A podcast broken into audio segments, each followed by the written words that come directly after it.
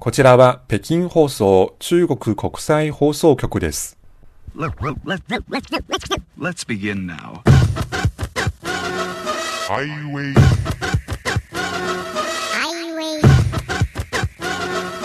イ北京。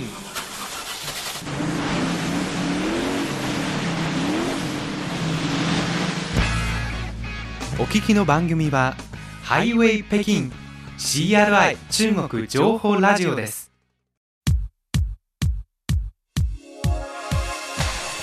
皆さんこんばんは。ハイウェイ北京中国情報ラジオ火曜日ご案内の王正円です。こんばんは、西宝です。もう暦では二十四節気の立春が過ぎました。本当にこれで一年の経が始まったという気持ちになっています、はい。えー中国ではですね旧正月の連休はもちろんもう先週で明けましたが、うん。それだけではなく旧正月の元宵節つまり、えー15夜も過ぎました。もうこれで本当にいよいよ本腰を入れて今年の仕事に励まなくちゃいけないということですが、ところで西宝さんはどうでしたか？その東北で過ごしてきたこの春節の連休をどういうふうに振り返りますでしょうか？そうですね。今年の春節、結構長い休み、あの、楽しみましたね。お春節のな、えー7連休の後に連休も取りましたので、2はい週間ぐらい、あの、おゆっくり休んできました。よかったですねすっかりリフレッシュができたんですねそうですね。あの、妻の実家の東北の遼寧省にえー行って、はい、えーほぼ毎日妻と家族の皆さんが麻雀をやっているのをそばで見ていて。もうみんなで麻雀するわけですね。そうですね。あ。はの家族団らんというか家族が一緒にいる時間を皆さんが麻雀という形をという形で楽しんでいました。誰が一番強いですか？割と妻も意外と強くて。はい。それからびっくりしたのはあの妻のおばあちゃん、まあ、今年でもう90歳ぐらいになっているんですけど、まだ麻雀ができている、とても上手にできているのにびっくりしました。これも一種の脳トレになりますのでね。頭の体操としてあのこの麻雀が使われているのがいいかもしれないですね。はい。松園さんも春節はふるさとに戻っていたんですね。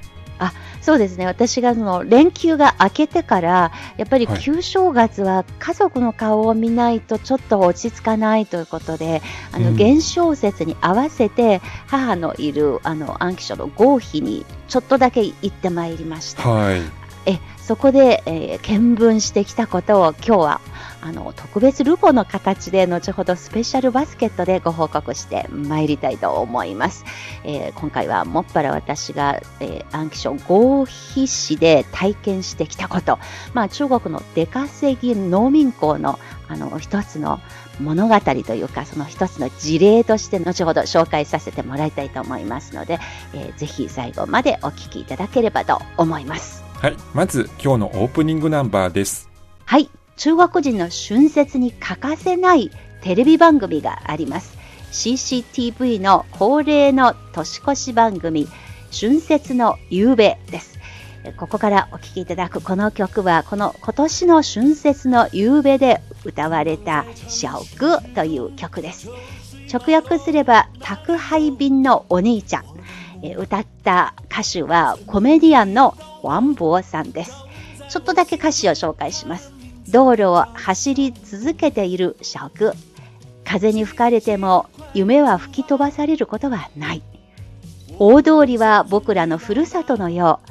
雨に降られても心に赤々と燃ゆる太陽が消えることはないと。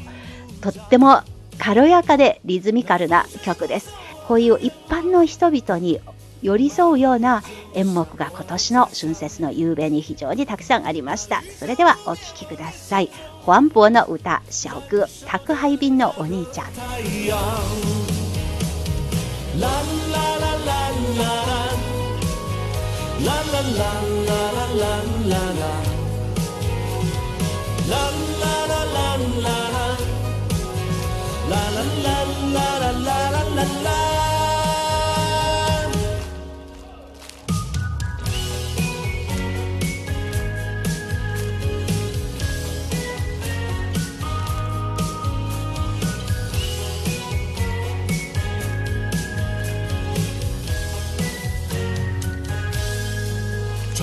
在南北西东，人潮汹涌，每个名字，每个梦。曾有一道光照在我心中，它的名字叫笑容。集合，集合，快点出发！我的梦想总会到达。爸爸健康，孩子长大，奔跑的小哥在路上。那风吹不走我的愿望，马路就像我的家乡。那雨浇不灭我的心中燃烧的那颗太阳。蓝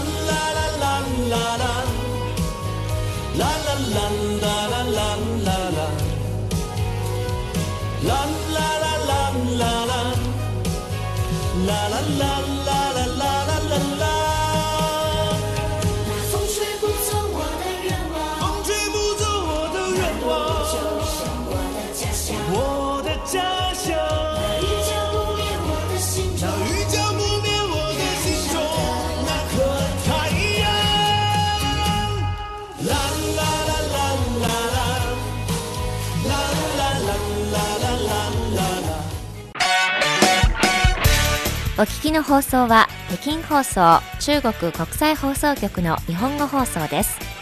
ハイウェイ北京引き続きお楽しみください。ハイウェイ北京中国情報ラジオ。火曜ハイウェイここからはスペシャルバスケットのコーナーに移ります。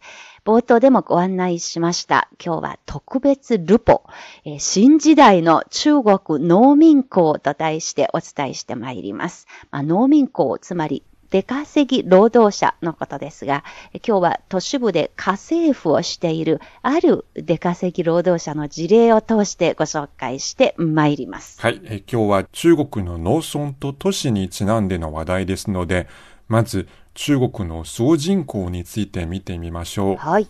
2021年に行われた第7回国勢調査の結果によりますと、中国の総人口は14億1200万人。このうち農村部に暮らす人口が5億979万人。はい。全体のおよそ36%を占めているということです。はい。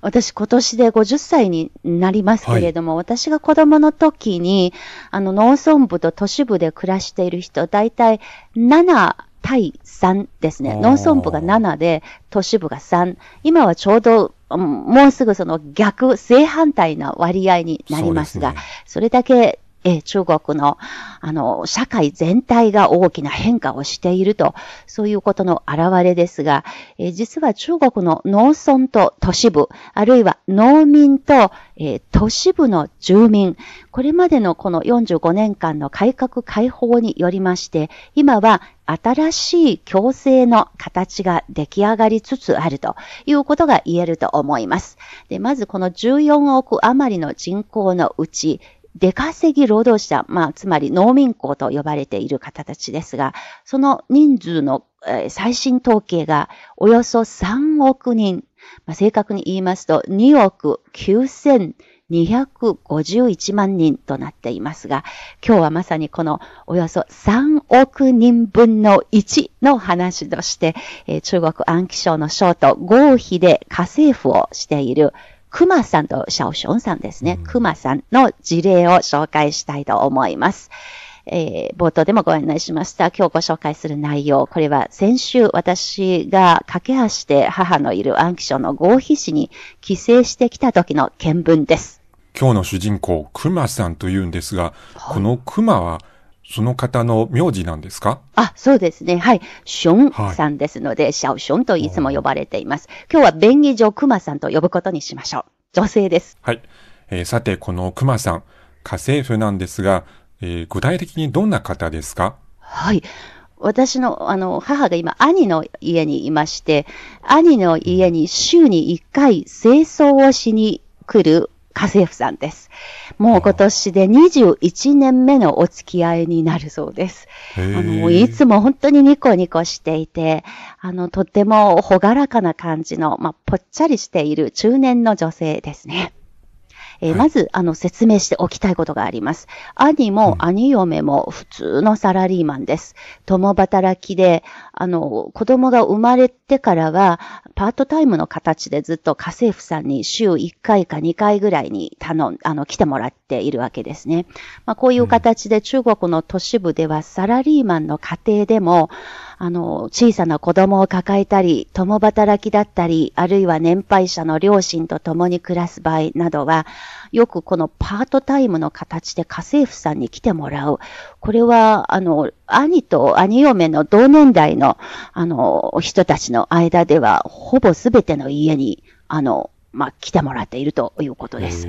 そういうわけで家事代行サービスが都市部ではやはり、えー大変ニーズのあのある仕事と言えますね。はいで、ちなみにこの熊さんですが、1966年、安徽省合肥市郊外にある県、非東県、まあ、コエルに東と書いて、非東県の農村部に生まれています。この、あの、非東県の県庁所在地と合肥の間は約30キロぐらいの距離ですので、割と近いですね。はい。で、熊さんは57歳。彼女は5人兄弟の2番目。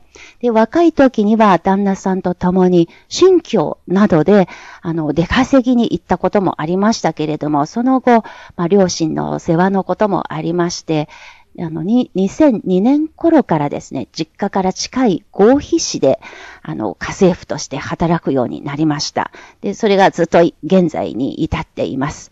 今は、この熊さんは3人の子供の家族と共にですね、合肥で暮らしています。はい。えこんな熊さんですが、どのような生い立ちなのか、もう少し詳しく紹介してください。はい。えー熊さんは農村生まれ。父親は行商、まあ、天秤棒で日用品を担いで売り歩く、まあ、ボテ振りという言葉がありますが、そういうあの行商をする方です。お父様はとても穏やかな性格の、とても優しいお父さんのようですが、しかし、熊さんがまだ4歳の時に、惜しくもお父さんが病気で急死しました。で、その当時の中国の農村はまだ本当に豊かではありませんでした。1970年ですので、改革開放も始まっていない。えー社会保障ももちろん行き届いていなかった。まあそんな当時の農村で、母親は女で一つで幼い子供三人を育てるというのが、もうほとんど不可能に近いことですので、うんまあ、ほどなくしてその母親が再婚しました。今度は新しいパパになる方は、おお母さんより5歳年下。で、その後、熊さんには3人の妹さん、弟さんが相次いで生まれました。で、ママ父はとても短気な方で、家族の考えを聞くよりも、もうどこまでも自分の意見を通す、そういう頑固なタイプのようです。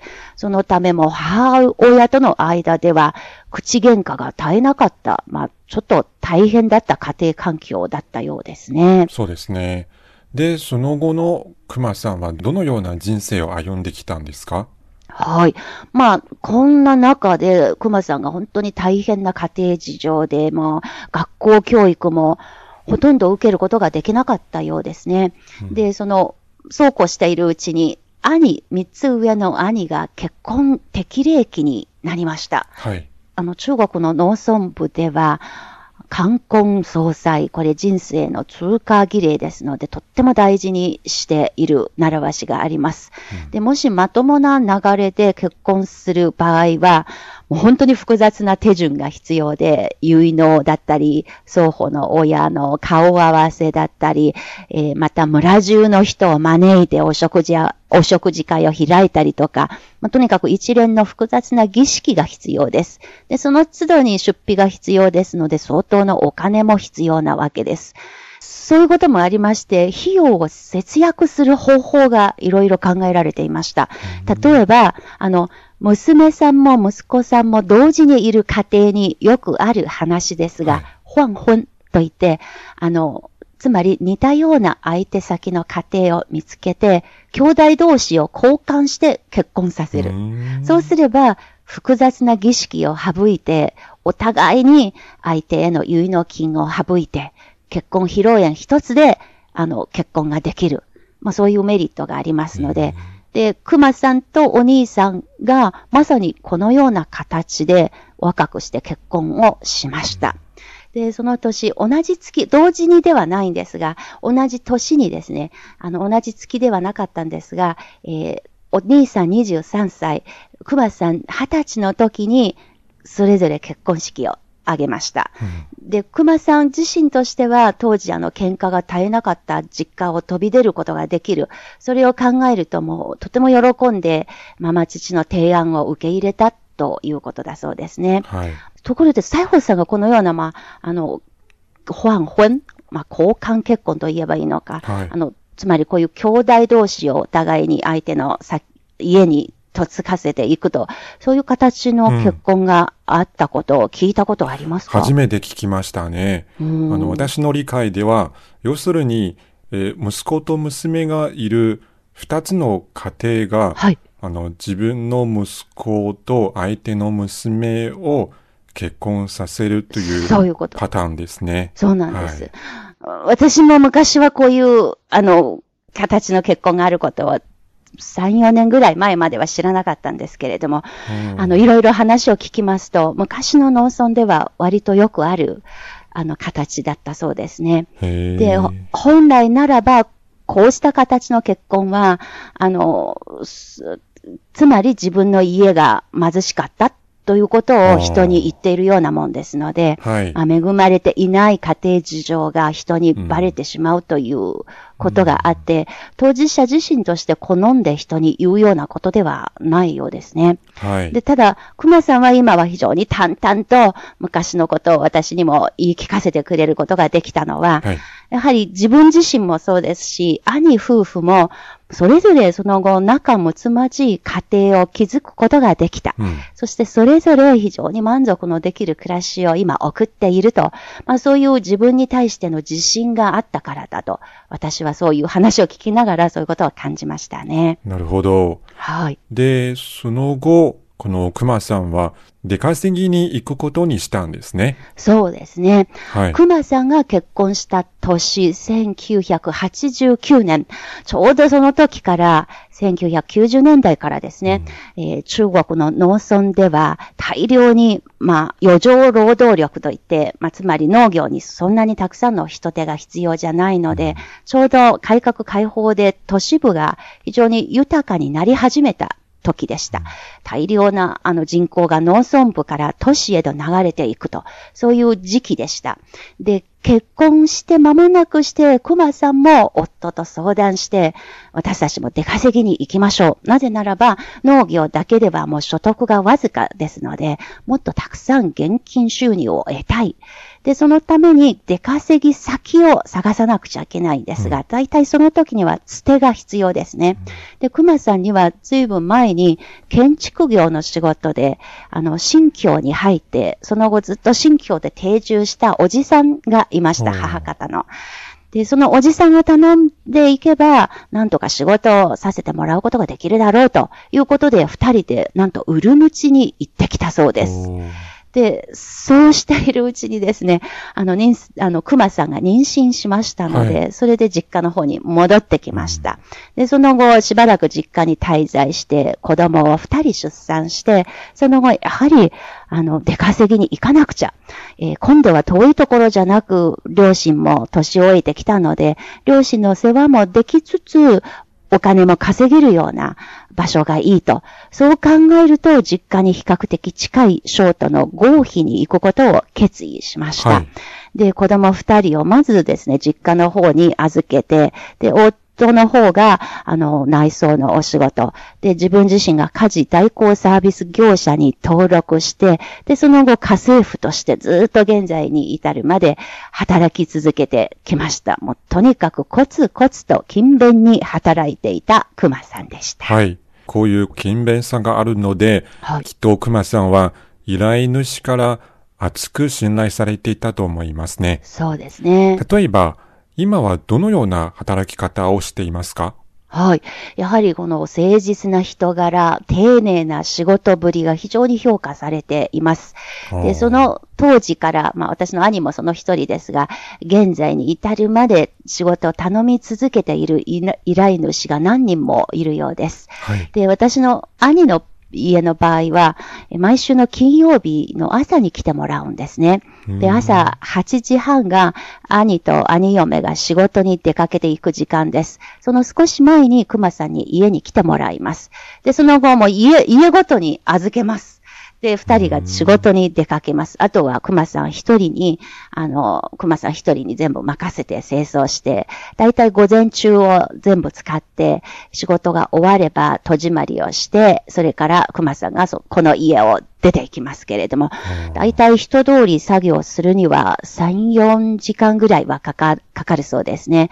まあ昼前に作業が終わって、まあそういう仕事の流れですが、えー今のその報酬、あの、料金も聞かせてもらいました。はい少しずつ高くなってきて、今は1回につきまして150元だそうです。ざっくり日本円に直せばいくらぐらいですかね、今では。えー、150元。はい。約2500円かなと思いますね。なるほどね。で、そこで、あの、熊さんは、リュックサックを背負って、うんあの、仕事に出てきますので、で、水筒とお弁当が入っています。で、簡単にお弁当を食べて、お昼をですね、自分で用意してきたものを食べて、で、すぐにですね、荷物を片付けて、彼女はいつもスクーターで移動していますので、もう本当に颯爽とした姿で、スクーターに足をまたいで、次の依頼主の家へと向かうそうですね。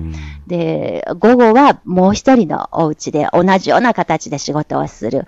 で、以前は夜になっても働いていた時期があったようです。まあ、という感じで本当に勤勉なんですね。はい。まあ、ということで今日は特別ルポの形で、えー中国の新時代の農民工のお話、えー家政婦、熊さんのお話を紹介していますが、この後、あの、続きがありますが、ここで一曲お聴きいただきましょう。この曲は今年の CCTV 中央テレビの旧正月の年越し特別番組の春節連環番会、春節の夕べで歌われた曲、你好、陌生人。まあちょっと試しに訳させてもらいました。こんにちは、袖振り合うあなた。毛不易という歌手の歌でお聴きくださ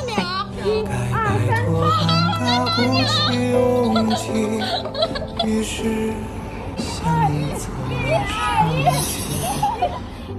没事没事，怎么了？我我也想知道你的难处，也许只是几句话的安抚。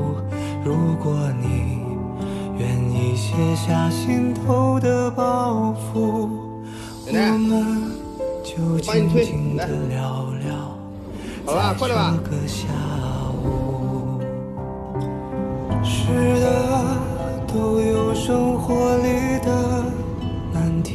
是啊，有时总觉得迈不过去。听一听我说，听一听你说，还是得相信明天会好的。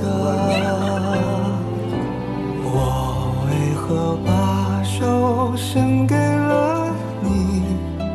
我也接受过陌生人的你，你知道吗？我也曾是你，得到过不相识的暖意。我为何把手伸给了你？哪个时候还没啥子哪里都有，我能吹知道的你都吹幸的福出自一种给予，所以该是我说谢谢你，谢谢你让我可以。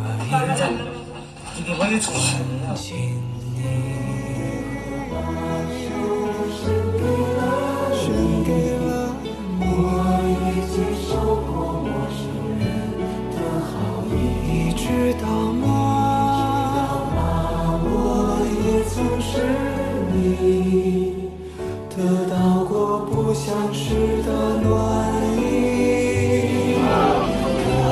我把手伸给了你，我知道幸福出自一种给予，所以该是我说谢谢。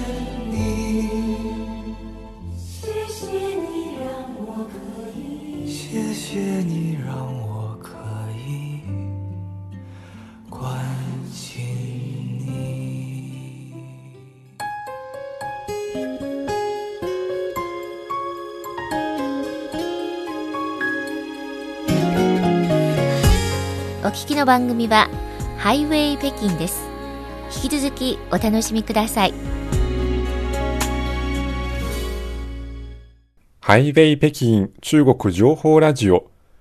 今日のスペシャルバスケットは特別ルポとして新時代の中国農民校と題してお伝えしております。はい。暗記賞ショート合皮市で家政婦として働いている熊さんのお話を紹介しています。はい。えー今まで20年余り暗記賞の賞と合皮市で働いて暮らしてきた熊さん。はい。今はどのような暮らしなんですか？はい。あの、働き者の熊さんと旦那さん。戸籍は、まあ、夫の実家のある、あの、ふるさとの農村部に置いているままなんです。もちろんその実家の方には住まいがそのままあります。で、同時にですね、二人はコツコツとお金を貯めて、合皮市内で自分の家、マイホームを購入しました。今は、あの、二人は、あの、自宅、マイホームで暮らしていますね。はいそれだけではなく、実は数年前に、まあ、投資用に、まあ、将来はゆくゆくは自分たちが住むかもしれないんですが、あの、小さな35平米ぐらいの独身者向けの貸し出し用マンションもローンを組んで買ったそうですね。今、毎月の家賃の収入は1600元。これ、日本円に今の為替レートで直せば、いくらぐらい約3万円ですね。うん。これ毎月今入っている収入ですね。はいで、マイホームだけではなく、えー二人はマイカーも買って、えーまあ、両親がいる実家と、まあ、子供たち、お孫さんたちがいる合否の間、約1時間ぐらいで、あの、よく行き来して暮らしているようです。はい。はい。で、熊さんには3人の子供がいると言いましたね。はい、そうですはい。熊さんは子供二人を出産した後に三人目の子供に出会いました。はこれ、どういうことかと言いますと、実はその時にですね、実家にいる熊さんの母親が村のまあ、真ん中に道路がありまして、その道路にですね、連日、昼間になると、産着に包まれた赤ちゃんが置かれていることに気づいたそうです。で、夕方になると、その赤ちゃんがいなくなりますが、で、人が行き交う昼間の時間帯には、もうそこに置いてあると。うんで、哺乳瓶もそばに置かれていて、お腹が空いて泣き出すと、まあ、行き交う人がお乳をあげることができるようにしてあるわけですね。まあ、どうやら、これは、うん、どなたかに引き取ってほしい赤ちゃんと、まあ、何日観察してもそういうことでしたので、そこで熊さんの母親が、もう、この子、かわいそうだから引き取ることを決めました。まあ、そういうふうにして、その子が熊さんの第三子になって、その本当に我が子と同じように優しく、あの、愛を持って育て上げたそうです。この熊さんの三人の子供さんのうちに、兄と姉が勉強にはあまり熱心じゃなかったようですはが、あの、今二人、二人ともですね、あの、美容師をして、まあ、いわゆる、まあ、新世代の出稼ぎ労働者なんですが、で、唯一この3番目の子が勉強が大好きで、学校の成績も良く、大学にまで入学しました。で、卒業して今、学校の教師をしているそうです。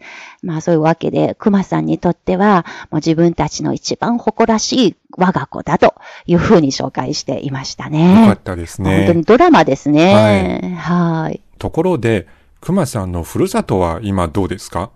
はい。あの、まさに今、大きな変化を成し遂げている最中だそうです。えーそれは、わかりやすく言えば、あの、住宅地の再計画と農業生産のあり方の再構築を今行っている最中という意味での大変革が行われています。はい。で、中国の農村は1978年に改革開放の政策に踏み切った後に、まあ、農地が請負制になって、まあ、いえいえ個々の農家に、あの、頭数に応じて土地のあの、量が配分されました。で、それが1990年代以降になりますと、出稼ぎ労働者が増えましたので、その後どんどん農村から離れて、農業から離れていく人が増えています。で、そうし、人がいなくなるので、工作放棄をしている農地も随分増えました。まあ、そうした問題を解決するために、まあ、個々の農家による小農経営を改めて、大規模経営に適する農地の集約、集積など、まあ、つまり土地改良を行うことになりました。で、そのために、あの、例えば、今まで中国の、特に南方、南方の農村がそうなんですが、畑とか田んぼの中に、あの、点々と家が分散して建てられる。まあ、そういうのが普通なんですけれども、それだと非常に土地利用が不便になると。大規模な、その、えー土地計画を立てることが、あの、あまり不便ですと。うんそういうわけで住宅地と農地をより効率よく使えるために再計画が、あの、熊さんのふるさとで現在進めて、あの、いる最中だそうですねな。るほど。はい。で、この熊さんは、はい。老後の人生についてどのように考えているんでしょうか？例えば、合肥という町でずっと暮らしていくのか、それとも、いつかはふるさとに戻るのか、どうなんでしょうか？そうですね。あの、さっきの、あの、話の続きですが、はい熊さんの、あの、実家の方は、実は、あの、そういうわけで今、取り壊されていて、今はその家が、あの、形はありませんが、まあ、周辺の農地の一部に改良されている最中です。はい。ただこれと同時に村の宅地があのちゃんと計画されていまして、その宅地の方にタウンハウスのような、まあ、つまりその、ななんていうのか、2階建ての集合住宅が現在、あの、建てられている最中です。えー取り壊された時に、それぞれの家の面積が測量されて、そしてそれは大体どのぐらいの資産価値があるのか、それも同時に見積もられていました。うん。で、今度この新しい住宅が完成すれば、えーまあ、い村人が自分の欲しい、あの、広さの面積はどのぐらいのものなのか、で、それに見合った広さの分、まあ、自分の元々の家の価値に見合った広さ、その部分は無料でもらえる。ただ、それよりも広い面積の家を、あの、欲し家が欲しい場合には、その分の、その差額分、不足分うん。を払えばよい。あーあるいは元の家よりちっちゃい家で十分と思う人が余っている分は現金で払ってくれると、そういうあの制度になっていますが、はい。まあ、あの、い熊さんはもちろん、あの、す新しい広い家を、あの、ふるさとでも欲しいので、うんそれの準備をしていると。で、はい将来、老後については、うんやはり合否と実家の間を行き来したい。えー今は、あの、熊さんと旦那さんのご両親はそれぞれまだ健在ですので、あの、もう80代になっていて、その世話もしなくちゃいけないので、うんあの、行き来はしている。で、将来は、あの、自分たちの子供は、まあ、農業したりすることはしないんですが、しかし都会暮らしだと何かと疲れますので、うん疲れた時に、やっぱり休日のリフレッシュのために故郷に家があると考えれば、それは子供たちの成長にも非常にいいことなので、ですから、両方で、あの、生活の拠点を構えたいというのが、熊さんの今の考えですね。はい。あの、この熊さん、働き者なんですけれども、実は今は当初ほどたくさん働いてはいません。えーその理由は、お孫さんが3人もいるので、はい。孫の面倒も同時に見たい、孫の成長も見届けたいので、うん週3回ぐらいしか仕事を入れないようにしていると。うんあとはもう、その孫の世話を同時にする。まあそういう話、そういうことで、非常に、あの、まあ、人生をそれなりに、あの、楽しんでいるというのが、熊さんの、過ごし方ですね。はい。で、よく、あの、熊さんが口癖のように言っていること、私が非常に印象に残りました。人間はね、どこにいても、働き者であれば必ず報われるのよ。これは私が信じていることですと。まあ、怠け者じゃダメなんですよ。うん。ということを、あの逆に私が怠けがちなんですが、その熊さんのお話を聞きながら、この本当にいろいろ、あの元気をもらったような、そんな感じがしますね。はい。というわけで、長々とお話をしてきました。今日は特別ルポ、新時代の中国農民工、えーまさに出稼ぎ先とふるさとの間で、両方に、あの、思い入れがあって、両方でたくましく、あの、生き抜いていくという家政婦、熊さんの物語をご紹介いたしました。3億人分の1の物語でした。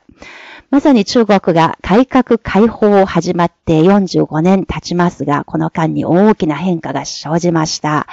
無数の熊さんのような方たちがいて、まあ彼らがコツコツと働いていたおかげで、まあ中国の大きな変化を、まあ底辺の方で力強く支えてくれていたように思います。もうこのような働き者たちに私は心から敬意を表したいと思います。なので本当に熊さんと2回しか会ってはいませんが、彼女のにっこりとした笑顔、本当に心からの笑顔だと私は思っています。今日のスペシャルバスケットのコーナーでした。ハイウェイ北京お楽しみいただけているでしょうか？この番組は、ポッドキャスト、そして CRI 日本語部が運営しているスマートフォン向けのアプリカンカン KANKAN のカンカンでもお聞きいただきます。ぜひそちらの方も合わせてチェックしていただければと思います。